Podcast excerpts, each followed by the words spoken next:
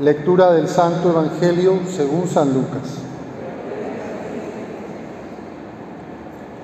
Cuando ya se acercaba el tiempo en que tenía que salir de este mundo, Jesús tomó la firme determinación de emprender el viaje a Jerusalén. Envió mensajeros por delante y ellos fueron a una aldea de Samaria para conseguirle alojamiento. Pero los samaritanos no quisieron recibirlo porque supieron que iba a Jerusalén. Ante esta negativa, sus discípulos, Santiago y Juan, le dijeron, Señor, ¿quieres que hagamos bajar fuego del cielo para que acabe con ellos? Pero Jesús se volvió hacia ellos y los reprendió. Después se fueron a otra aldea. Esta es palabra del Señor. Gloria a ti, Señor Jesús. Pueden tomar asiento.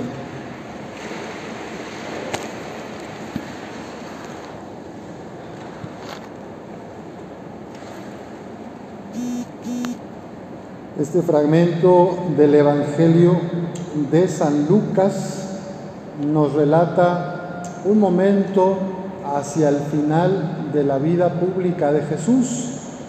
Dice que ya se acercaba el tiempo en que tenía que salir de este mundo cuando Jesús tomó la firme determinación de emprender la subida a Jerusalén, sabiendo que ya los sumos sacerdotes, los escribas, los fariseos, los doctores de la ley, muchos grupos tanto del mundo religioso como del civil y político, lo odiaban, lo perseguían, lo consideraban como un estorbo y una amenaza para sus fines religiosos o políticos.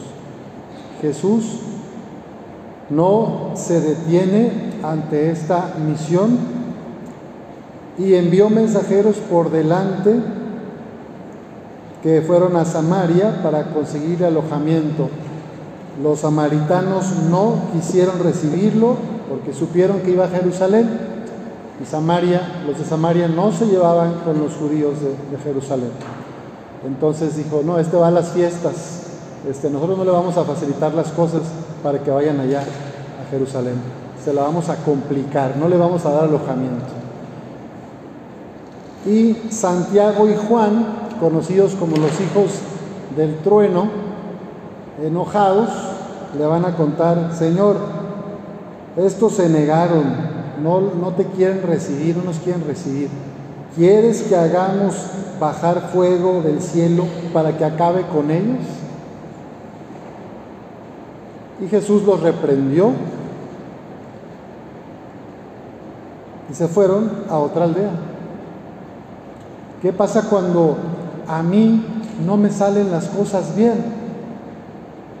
Un plan, un proyecto personal o familiar. Me pongo como Juan y Santiago, me enojo, me indigno, quiero que caiga fuego sobre los otros, sobre los que no hacen lo que yo quiero o lo que yo espero.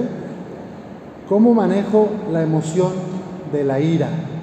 ¿Cómo manejo mi rabia, mi indignación, el enojo?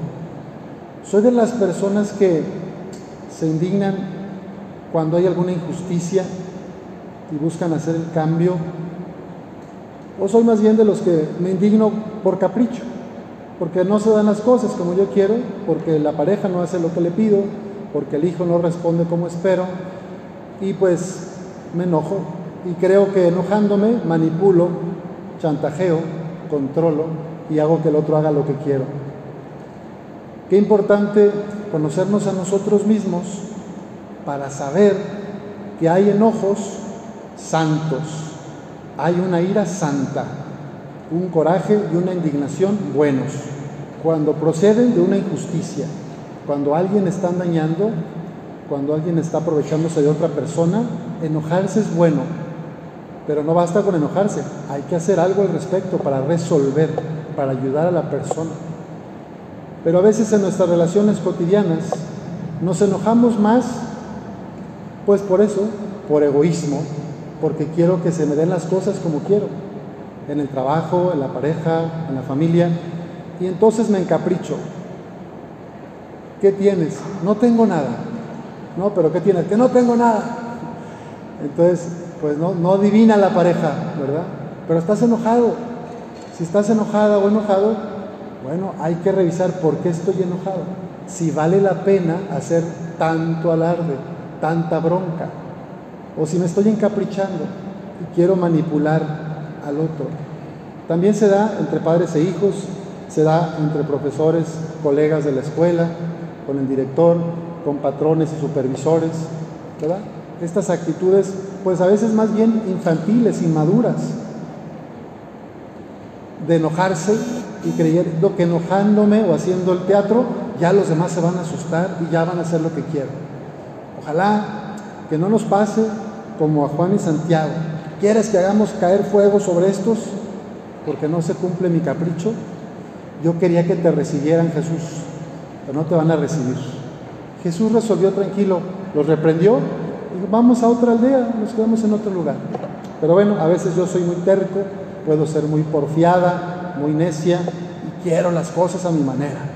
Vamos a pedir al Señor que nos dé la gracia del diálogo, no de la imposición, la gracia del encuentro, de conversar y no de encapricharme, la gracia de compartir cuál es mi necesidad y no andar queriendo chantajear emocionalmente al otro para lograr lo que quiero, sino decir, tengo esta necesidad afectiva, existencial, tú me puedes ayudar. ¿Quieres? Es diferente a, tú tendrías que hacer esto, o tú nunca, no sé qué, ¿verdad? Bueno, Dios nos va a ayudar, Dios nos ayude a cada quien en su estado de vida, solteros, casados, a los religiosos, a todos, a mostrar las necesidades y que cuando la cosa no sale como espero, pues no me, no me enoje de manera inmadura, no haga pataletas como, como el niño cuando está en la fila del supermercado y la mamá no le compra el dulce y se tira al piso y tira pataletas. A veces los adultos de 40, 50 y 60 hacen algo muy parecido. No, se tiran, pero no se hablan y se dejan de hablar y los hermanos y hacen panchos bueno, que el Señor nos ayude a ser un poquito más conscientes de, cómo manejamos la emoción de la ira, del coraje, de gestionar mejor eso para relacionarnos mejor y no herir a los demás, tampoco queriéndolos manipular. Para todos los que vienen hoy a misa por la pérdida de un ser querido, recordarles que la muerte no tiene la última palabra. Jesús prepara y tiene un lugar especial para todos nosotros y algún día nos volveremos a encontrar con los que se nos han adelantado. Jesús quiere el bien para todos, nuestro Padre del Cielo no quiere que ninguno de sus hijos se pierda, nuestros hermanos, de maneras que a veces no entendemos, se adelantan, pues nosotros seguimos acá, aprovechemos el tiempo que Dios nos regala para hacer el bien, para construir relaciones amorosas, solidarias, para ser compasivos y misericordiosos como es Dios con nosotros y no gastar el tiempo en chismes, en división, con estos enojos inmaduros. Que nuestra vida sea para darla en el amor, en el cuidado a los otros. Que nuestra Madre Santísima de Guadalupe interceda por nosotros para que seamos cada vez más parecidos a su Hijo Jesús. Así sea.